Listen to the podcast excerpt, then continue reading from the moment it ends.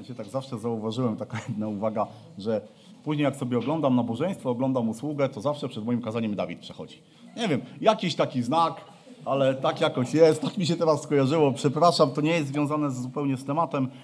Witam wszystkich bardzo serdecznie, witam tych, którzy są tutaj, witam tych, którzy są po drugiej stronie kamer. Wiecie co, tak ostatnio, znaczy może nie ostatnio, ale doszedłem do wniosku i myślę, że się ze mną zgodzicie, że coraz więcej czasu jako ludzie poświęcamy naszemu życiu w internecie. Oczywiście, wiecie, no nie da się od tego uciec, ale coraz częściej spędzamy jakiś czas na różnych portalach społecznościowych. Y, nie będę tutaj wymieniał jakich, no bo nie chcę tutaj robić jakiejś tam reklamy czy tak dalej, ale zauważyłem, że coraz częściej, jakby na, część naszego życia, duża część naszego życia przenosi się do sieci.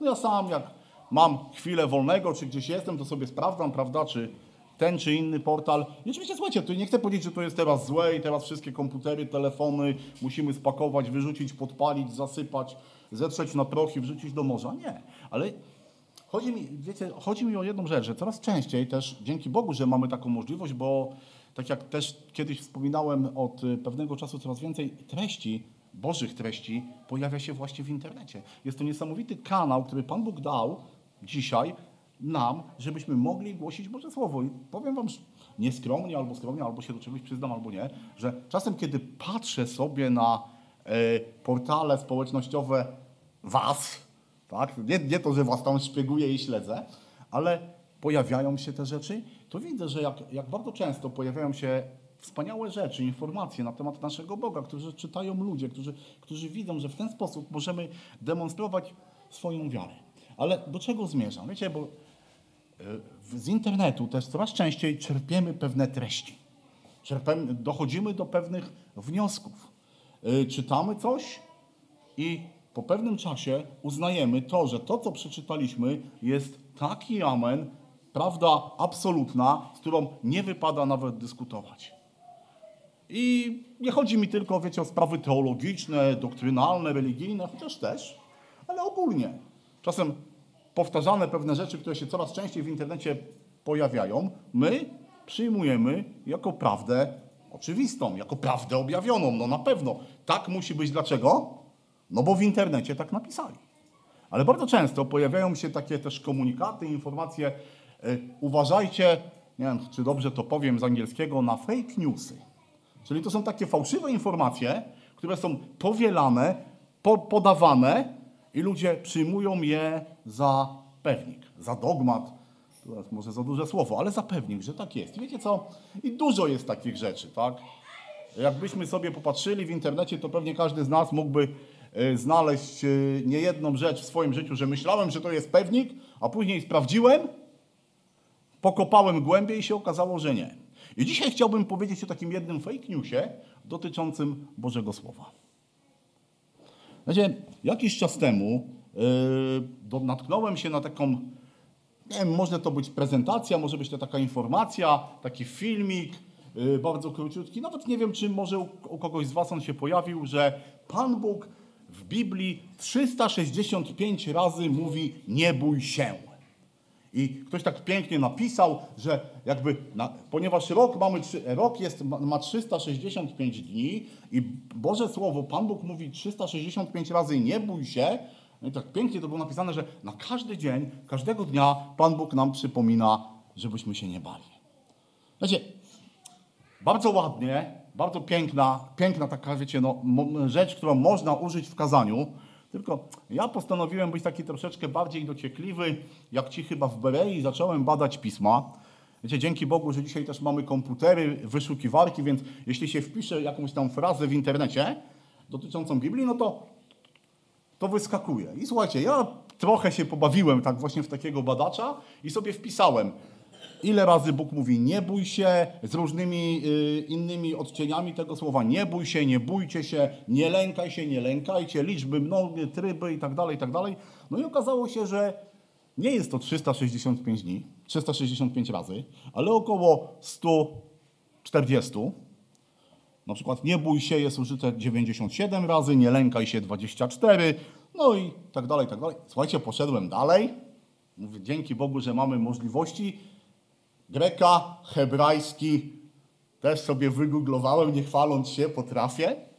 I też tam nie było to 365 razy. I oczywiście nie chcę mówić tutaj, o tu Biblia się myli i tak dalej, nie, nie, nie. Ale wiecie co ja założyłem? Nawet jeżeli to jest 140 razy, to i tak Biblia bardzo dużo mówi o strachu, o lęku, o bojaźni. Wiecie, chodzi mi, i my dzisiaj też, zobaczcie, jak, jak wiele słów mamy na określenie strachu. Strach, bojaźń, lęk, drfoga, przesadna troska, obawa, groza, przerażenie, niepokój z młodzieżowego cykor. Tak, słyszeliście kiedyś to masz cykora? Albo to nowsze pękasz? Nie? To wszystko mówi nam o strachu. Boże, tak jak powiedziałem, Boże Słowo wiele mówi o strachu. Nie wiem, czy zwróciliście uwagę, że dzisiejsze też pieśni, które były podane, też o tym mówią. Dlaczego? Co to jest strach? Gdybyśmy mieli sobie zdefiniować, co to jest strach, to wiecie, też zacząłem szukać różnych psychologicznych definicji strachu, lęku, obawy i tak naprawdę każda jakby gałąź psychologii podaje jakby troszeczkę inne znaczenie tego strachu. Ale generalnie strach to słowo, uczucie, które, nie wiem, wyraża naszą reakcję emocjonalną na, na coś, co wydaje nam się niebezpieczne. Jest różnica między strachem i lękiem, że e, strach to jest to, co nas spotyka i wtedy emanujemy strachem, natomiast lęk to jest jakaś tam myśl o czymś, co kiedyś może gdzieś nas spotkać. Wiecie, to ja nie chcę teraz o tym mówić, zostawiam to psychologom, ale tak naprawdę to zobaczcie, jak, jak bardzo jesteśmy ludźmi, jak bardzo jesteśmy pokoleniem żyjącym w strachu. I co ciekawe, słuchajcie, nasz strach, ten stan strachu, lęku zmienia się. Boimy się różnych rzeczy w różnym okresie czasu. Na przykład, gdybym zapytał, zrobił sobie taką ankietę, podszedł do tej naszej młodzieży, takiej niewyrośniętej i zapytał się, czego się boisz, to moglibyśmy usłyszeć takie rzeczy. Dzieci boją się zupełnie innych rzeczy. Potwora pod łóżkiem, ciemności, gargamela. Słuchajcie, ja się do dzisiaj boję, nie wiem, to, to będzie chyba reklama tej książki, historii dla dzieci. Nie wiem, czy ktoś, kiedyś ktoś z Was czytał Muminki albo oglądał tą bajkę Muminki. Słuchajcie, ja do dzisiaj się boję Buki. Nie wiem, czy kojarzycie tą postać. To była taka postać, która nic nie mówiła, ona przychodziła i dyszała. Ja do dzisiaj, jak widzę tę bukę, mam dreszcz. Słuchajcie, ale dzieci boją się innych rzeczy. Później, kiedy stajemy się starsi, boimy się innych rzeczy. Boimy się czasem takich rzeczy, których dla, nie, dla innych ludzi nie ma powodu do strachu. No słuchajcie, pewnie niektórzy z Was wiedzą, inni nie. Ja strasznie boję się latać samolotami. Naprawdę, jak mam, jecha, jak mam gdzieś lecieć samolotem, to ja jestem trzy miesiące chory, oglądam wszystkie katastroficzne e, filmy i tak dalej. Jak to może samolot na różne sposoby spaść? Siedzę w samolocie blady, nie patrzę w okno przed siebie i tylko, wiecie, patrzę na zegarek, za ile jest lądowanie. Dla kogoś innego lot, no to czysta przyjemność. Ja chcę przy oknie. Jeszcze mi się trafi koło mnie taki pasażer, chce przy oknie, otwiera to okno i no, a ja, wiecie, siedzę. Nie, tego się boję. Ale dlaczego o tym mówię? Bo zobaczcie, jak często ten strach jest w nas. I boimy się różnych rzeczy. Słuchajcie, czytałem sobie ostatnio takie badania, gdzieś tam też znalazłem w internecie, czego boją się dzisiaj Polacy. Wiecie, i tak naprawdę boimy się, boimy się o różne rzeczy. Boimy się śmierci, boimy się choroby, Boimy się, te, boimy się choroby czy śmierci naszych bliskich? Boimy się okoliczności, że stracimy pracę, że jest inflacja, że jest drożyzna. Wiecie, że dzisiaj około 20% Polaków boi się czegoś, co jeszcze 10 lat temu było nie do pomyślenia? Około 20% Polaków boi się dzisiaj wojny. Pomyślmy logicznie, 5 lat temu, czy my w ogóle myśleliśmy o wojnie? A dzisiaj wojnę mamy za granicami. Dzisiaj mamy braci i siostry, którzy są dzisiaj z nami, ponieważ wojna zmusiła ich do tego, że musieli opuścić swój kraj. Pięć lat temu wojna to była tylko w telewizji. dzisiaj jest realnością. Tak naprawdę strach towarzyszy nam od dziecka. Wiecie, na pytanie, skąd się wziął strach, skąd mamy strach, skąd mamy bojaźń, to też różni psychologowie różne mają definicje. Ja nie chcę o nich mówić, bo nie o to tutaj chodzi, ale wiecie, chciałbym, żebyśmy sięgnęli do Biblii. Kiedy Biblia mówi o strachu? Wiecie, bo te słowa nie bój się, tak naprawdę, tak jak czytaliśmy wiele razy, słyszeli, słyszeli wielu, wielu ludzi ich słyszało. Ale sięgnijmy do Biblii. Skąd się wziął strach? Otwórzmy sobie pierwszą księgę Mojżeszową, trzeci rozdział. I wersety od ósmego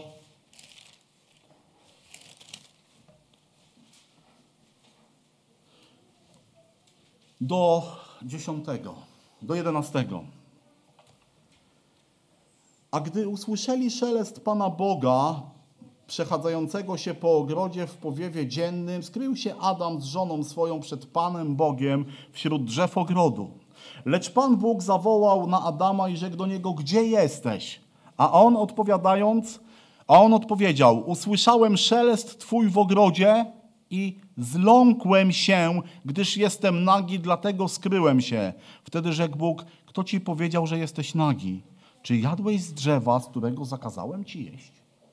Zobaczcie, to jest pierwszy raz, kiedy Boże Słowo mówi o lęku, mówi o strachu, mówi o tym, że człowiek zaczął się bać. Ale tak naprawdę czego człowiek się zaczął bać? Dlaczego zaczął się bać?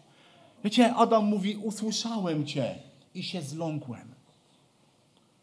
Przedtem, kiedy Pan Bóg przychodził, kiedy przed przez ogród, nic takiego się nie wydarzyło. Co się stało, że człowiek zaczął się bać? Czego konsekwencją stał się strach? Słuchajcie, strach jest konsekwencją tego, że człowiek zerwał społeczność z Bogiem. Bo do tej pory Pan Bóg i człowiek byli razem ze sobą w społeczności. Od tego momentu, kiedy Adam to zrobił z Ewą, zgrzeszyli, strach przyszedł na nas. I to, że dziś towarzyszy nam strach, jest konsekwencją zerwania społeczności z Bogiem. Straciliśmy to. I to, że dzisiaj się boimy, że dzisiaj się obawiamy pewnych rzeczy, jest właśnie pozostałością tego, co się stało. Kiedy popatrzymy do Bożego Słowa, to wiecie, słowa nie bój się usłyszał Abraham, usłyszał Mojżesz, Jozue, Daniel, Dawid, Y, Salomon, Hiskiasz, Piotr, Paweł.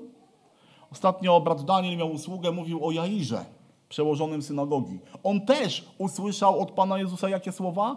Nie bój się. Izrael, cały lud, apostołowie, prorocy, uczniowie, Kościół, my dzisiaj słyszymy od Boga słowa nie bój się. Bo Pan Bóg doskonale wie, że jesteśmy ludźmi, którzy są, można powiedzieć, skazani na strach.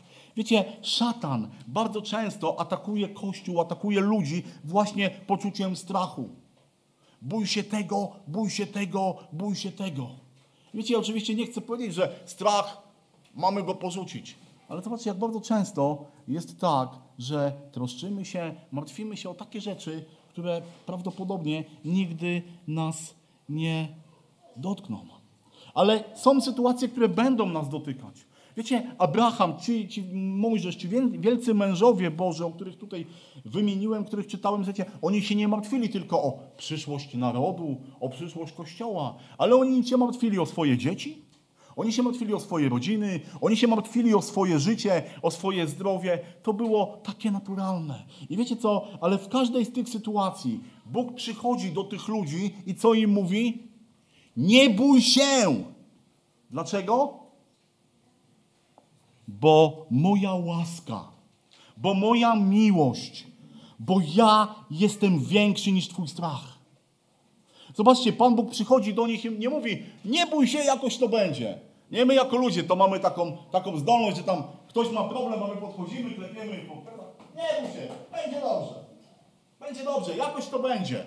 i odchodzimy i zapominamy. Nie, Pan Bóg tego nie robi. Pan Bóg przychodzi i mówi: Nie bój się, bo ja jestem z Tobą. I wiecie, chciałbym, żebyśmy dziś teraz otworzyli sobie dwa fragmenty z księgi proroka Izajasza. Tak, wiecie, tak się zastanawiałem, który z tych fragmentów o bojaźni omówić. No raczej pod, nie podejrzewam was o taką cierpliwość, żebyście wytrzymali tutaj omówienie 137 sytuacji z Biblii. Tak, widzę, że po twarzach, że jesteście mi wdzięczni, ale chciałem zobaczyć na dwa fragmenty. Pierwszy to jest Księga Izajasza, 41 rozdział i wersety od 10 do 14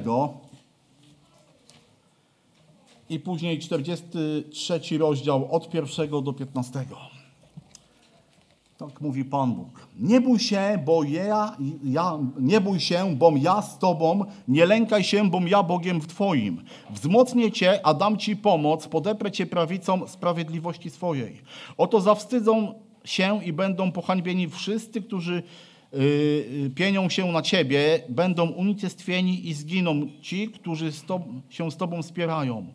Szukać będziesz, lecz nie znajdziesz tych, którzy z Tobą walczą. Będą unicestwieni i zmarnieją ci, którzy z Tobą wojują, bo ja, Pan, jestem Twoim Bogiem, który Cię ująłem, który cię, który cię ująłem na, za Twoją prawicę i który mówi do Ciebie, nie bój się, ja Cię wspomogę. I dłuższy fragment Księga Izajasza, 43 y, rozdział i od pierwszego wersetu do 15. Lecz teraz tak mówi Pan, który Cię stworzył, Jakubie, i który Cię ukształtował Izraelu. Nie bój się, bo Cię wykupiłem. Nazwałem Cię Twoim imieniem, moim jesteś. Gdy będziesz przechodził przez wody, będę z tobą, a gdy przez rzeki nie zaleją cię, gdy pójdziesz przez ogień, nie spłoniesz, a płomień nie spali cię, bo ja, Pan, jestem twoim Bogiem, ja, święty Izraelski, twoim wybawicielem. Daję Egipt za okup za ciebie, Etiopię i Sabę zamiast ciebie dlatego że jesteś w moich oczach, drogi, cenny i ja Cię miłuję, więc daję ludzi za Ciebie i narody za Twoje życie. Nie bój się, bo ja jestem z Tobą. Ze wschodu przywiodę Twoje potomstwo i z zachodu zgromadzę Cię. Do północy powiem wydaj, a do południa nie zatrzymuj. Przyprowadź moich synów z daleka i moje córki z, krań, z krańców ziemi wszystkich, którzy są nazwani moim imieniem i, którzy ku swojej chwale, i których ku swojej chwale stworzyłem, których ukształtowałem i uczyniłem. Wyprowadźcie lud ślepy, chociaż ma oczy, i głuchy, chociaż mają uszy. Niech wszystkie narody zbiorą się razem i niech się zgromadzą ludy. Kto wśród nich może to zwiastować i opowiedzieć nam o wszystkich wydarzeniach? Niech postawią swoich świadków, aby byli bez zarzutu, aby słyszano i mówiono to prawda. Wy jesteście moimi świadkami, mówi Pan, i moimi sługami, których wybrałem, abyście poznali i wierzyli mi i zrozumieli, że to ja jestem, że przede mną Boga nie stworzono i po mnie się go nie stworzy. Ja, jedynie ja jestem Panem, a oprócz mnie nie ma wybawiciela. Ja zwiastowała, zwiastowałem, wybawiałem i opowiadałem, a nie kto inny wśród was i wy jesteście moimi świadkami, mówi Pan, a ja jestem Bogiem. I nadal nim będę, a nie ma nikogo, kto by mógł wyrwać z mojej ręki. Gdy ja coś czynię, któż to zmieni? Tak mówi Pan, wasz odkupiciel, święty izraelski. Ze względu na was skierowałem wyprawę do Babilonu, skruszyłem wszystkie zawory więzienne, więzień. W biadanie przemienię też radosne okrzyki Chaldejczyków. Ja, Pan, jestem waszym świętym, ja, Stwórca Izraela, jestem waszym królem.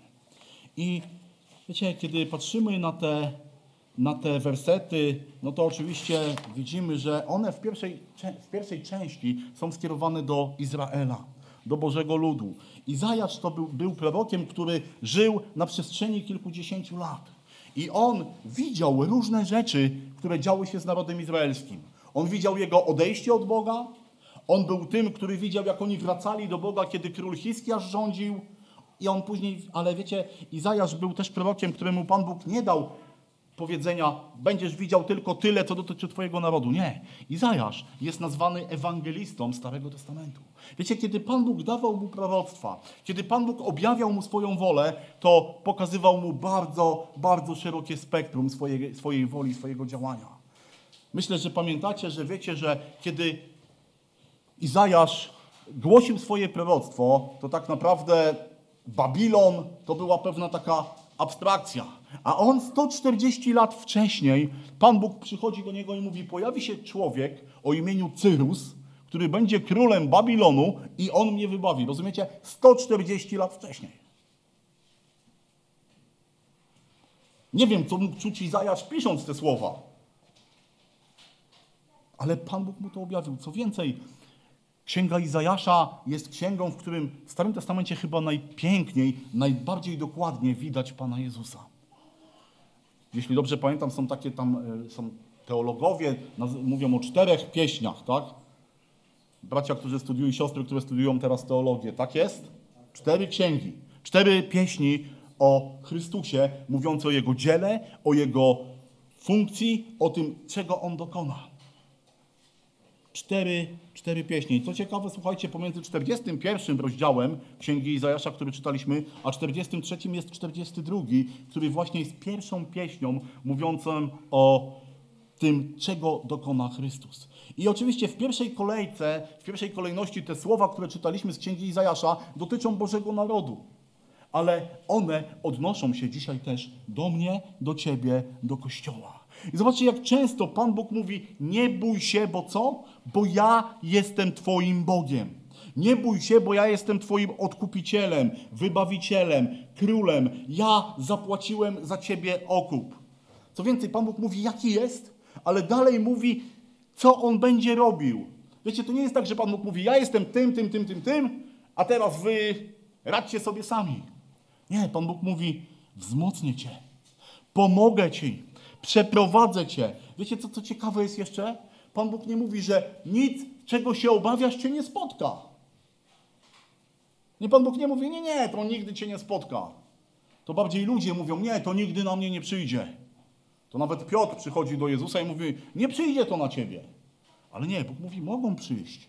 Wiecie, kiedy czytamy historię z pierwszego, e, z prześladowanego kościoła, albo kiedy patrzymy na pierwszy kościół, który był prześladowany przychodziły na nich pewne rzeczy. Ale co mówi Pan Bóg w księdze Izajasza? Jeżeli będziesz szedł przez ogień, to co? To ja będę w tym ogniu z tobą. Jeżeli będziesz szedł przez wody, one cię nie zaleją. Dlaczego? Bo ja będę z tobą.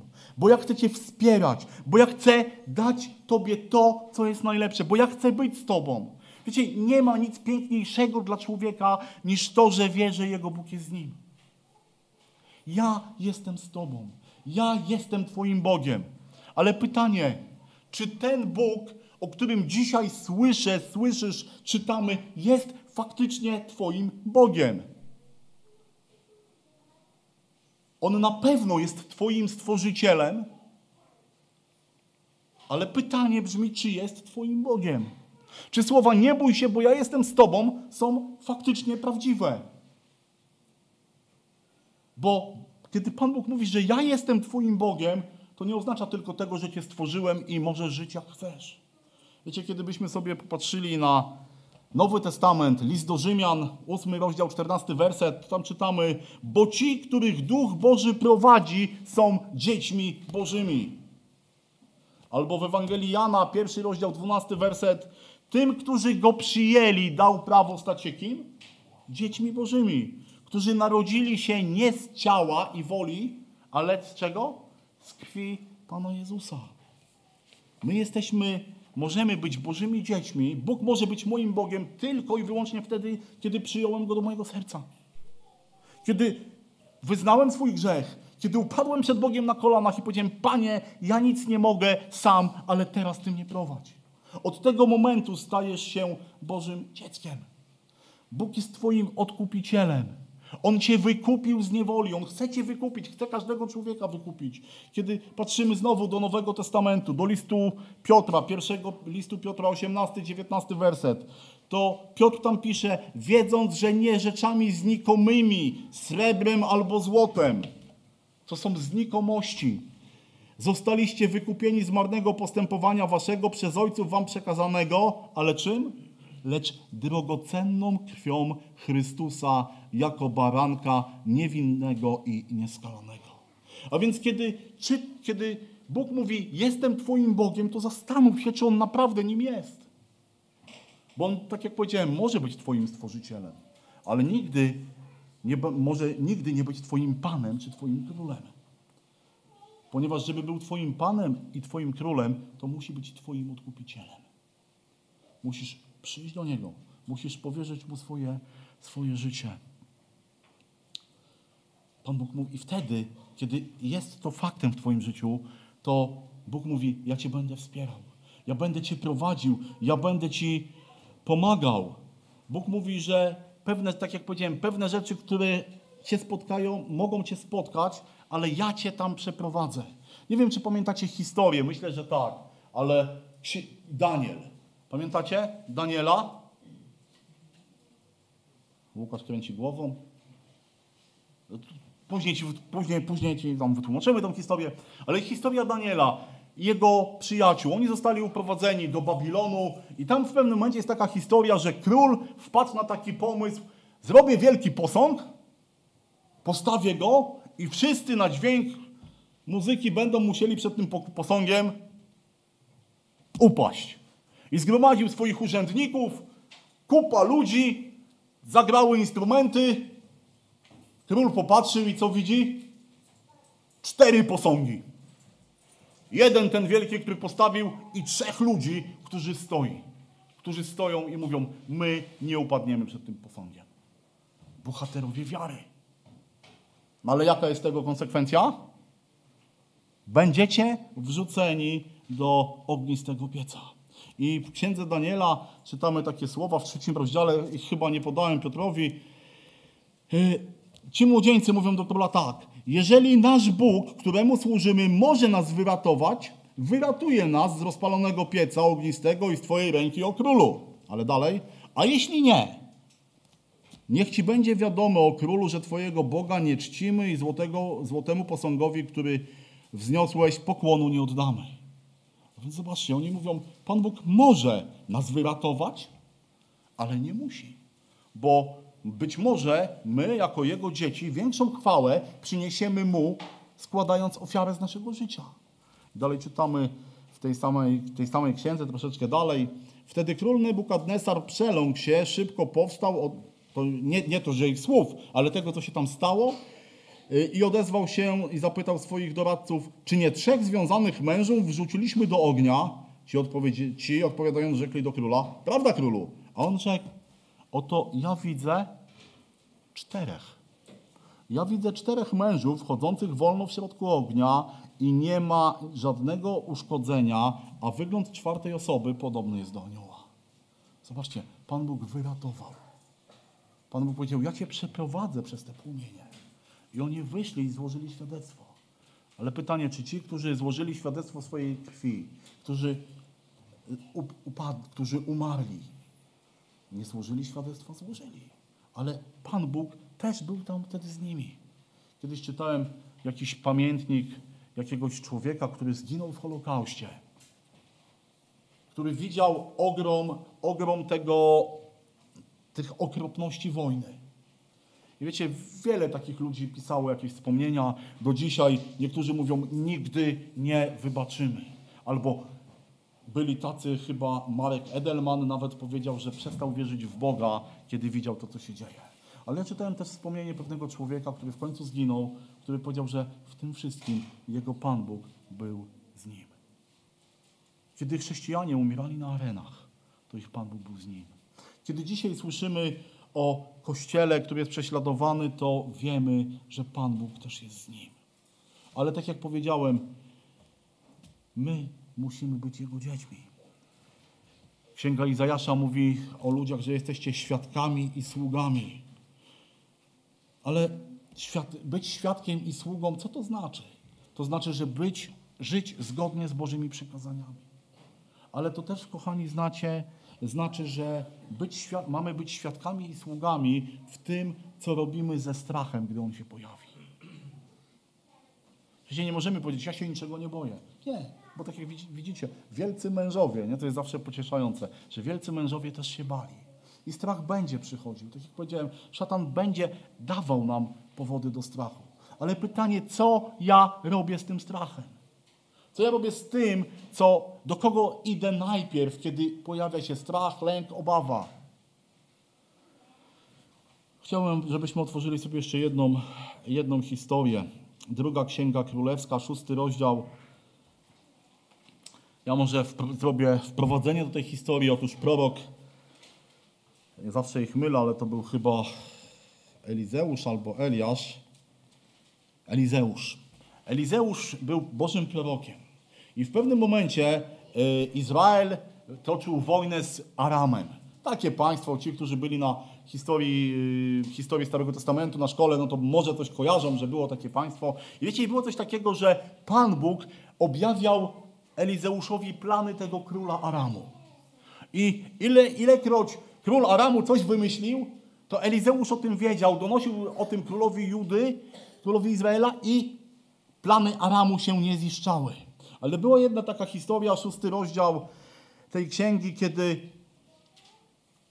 może od 13 wersetu albo od 12, wtedy jeden z dostojników króla Aramu rzekł: Nikt, panie mój królu, y, lecz to prorok Elizeusz, który jest w Izraelu, donosi królowi izraelskiemu słowa, które wypowiada w swojej komnacie, które wypowiadasz w swojej komnacie sypialnej. On odpowiedział: Idźcie, a wybadajcie, gdzie on przebywa, a ja wyślę ludzi i każę go pojmać, i doniesiono mu: Oto jest w Dotanie. Wtedy wyprawił tam konnice, wozy wojenne i znaczny oddział wojska, i ci, wyruszywszy nocą, otoczyli miasto. Zobaczcie sobie tą historię, tą sytuację. Miasto zamknięte, tam Elizeusz, kupa wojska dookoła i, i co? Kto z was by się tego nie bał? Tyle razy temu królowi Aramu pokrzyżowaliście plany. On dyszy zemstą. On jak was dopadnie, to zrobi z wami to, o czym myślicie, ale jeszcze więcej. I co? A gdy wczesnym rankiem sługa męża Bożego wstał i chciał wyjść, oto miasto otoczało, otoczało wojsko, konnica i wozy wojenne. Rzekł więc jego sługa do niego, biada panie mój, jak postąpimy? Jego sługa zareagował bardzo normalnie. Biada nam, co zrobimy? I co? A on odpowiedział, nie bój się, bo więcej jest tych, którzy są z nami, niż tych, którzy, niż tych, którzy są, są z nimi.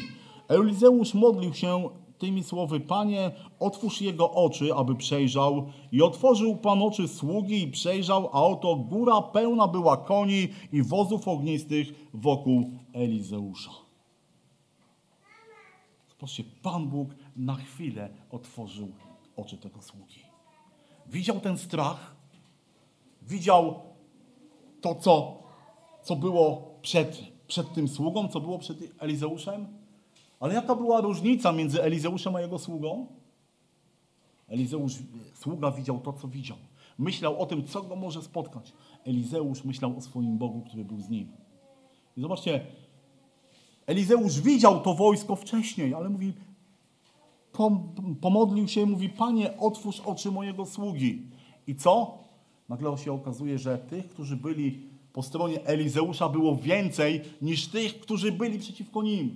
Wiecie, jak bardzo musimy prosić Boga, żeby otwierał nasze duchowe oczy. Bo bardzo często ulegamy strachowi, panice, niebezpieczeństwu. Ja nie mówię, wiecie, mi nie, mi nie chodzi o takie głupie uleganie, że nie mamy się dbać teraz, nie mamy się przygotować na pewne rzeczy. Ale czasem jesteśmy w takiej panice, w takim amoku, że zapominamy, że Bóg jest po mojej stronie.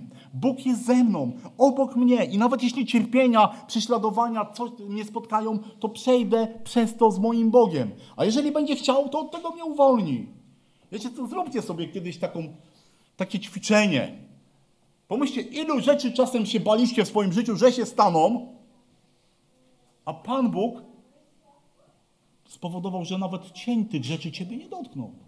Ale jak często się martwię, jak często o tym myślę, jak często. Słuchajcie, ile byśmy byli spokojniejsi, albo inaczej, ile nocy więcej byśmy y, przespali, gdybyśmy nie myśleli, spotka mnie to, to, to, to, to, bo to, to, to, to, to, to, to, to, to, to.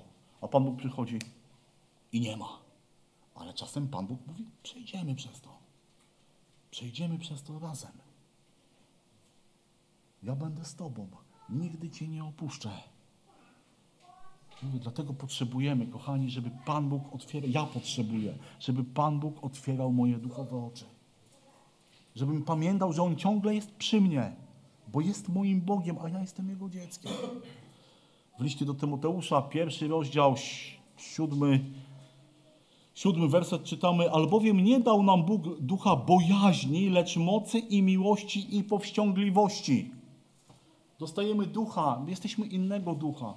Tak jak powiedziałem, nie znaczy to, że prześladowania, strach, lęk, bóle nie przyjdą. Przyjdą i będą. A nawet więcej, Pan Jezus nam to obiecuje, że będziecie prześladowani, że będą nieszczęścia, będą rzeczy, które, o których będziecie mówili, nie podobają mi się. Ale co? Ja, Twój Bóg, będę tam z Tobą. Pamiętaj o tym.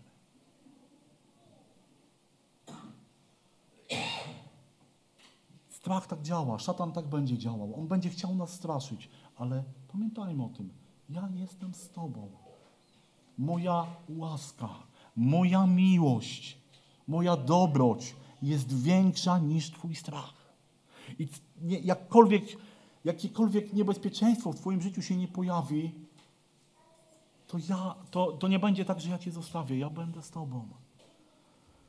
Księdze Psalmów kilkakrotnie też jest powiedziane o bojaźni, ale jest jeden taki werset, który nie wiem, co będziecie pamiętać za miesiąc, tydzień, dzień, rok, 10 lat z tej, z tej historii, z tej usługi, z tego, z tego kazania. Mam nadzieję, że przynajmniej jedną rzecz będziecie pamiętać. Tą, którą chcę zakończyć. Psalm 56, czwarty werset. Ilekroć lęk mnie ogarnia, w Tobie mam nadzieję. Bogu, którego słowo wysławiać będę, Bogu ufam, nie lękam się, cóż mi może uczynić człowiek. Ilekroć lęk mnie ogarnia, w Tobie mam nadzieję.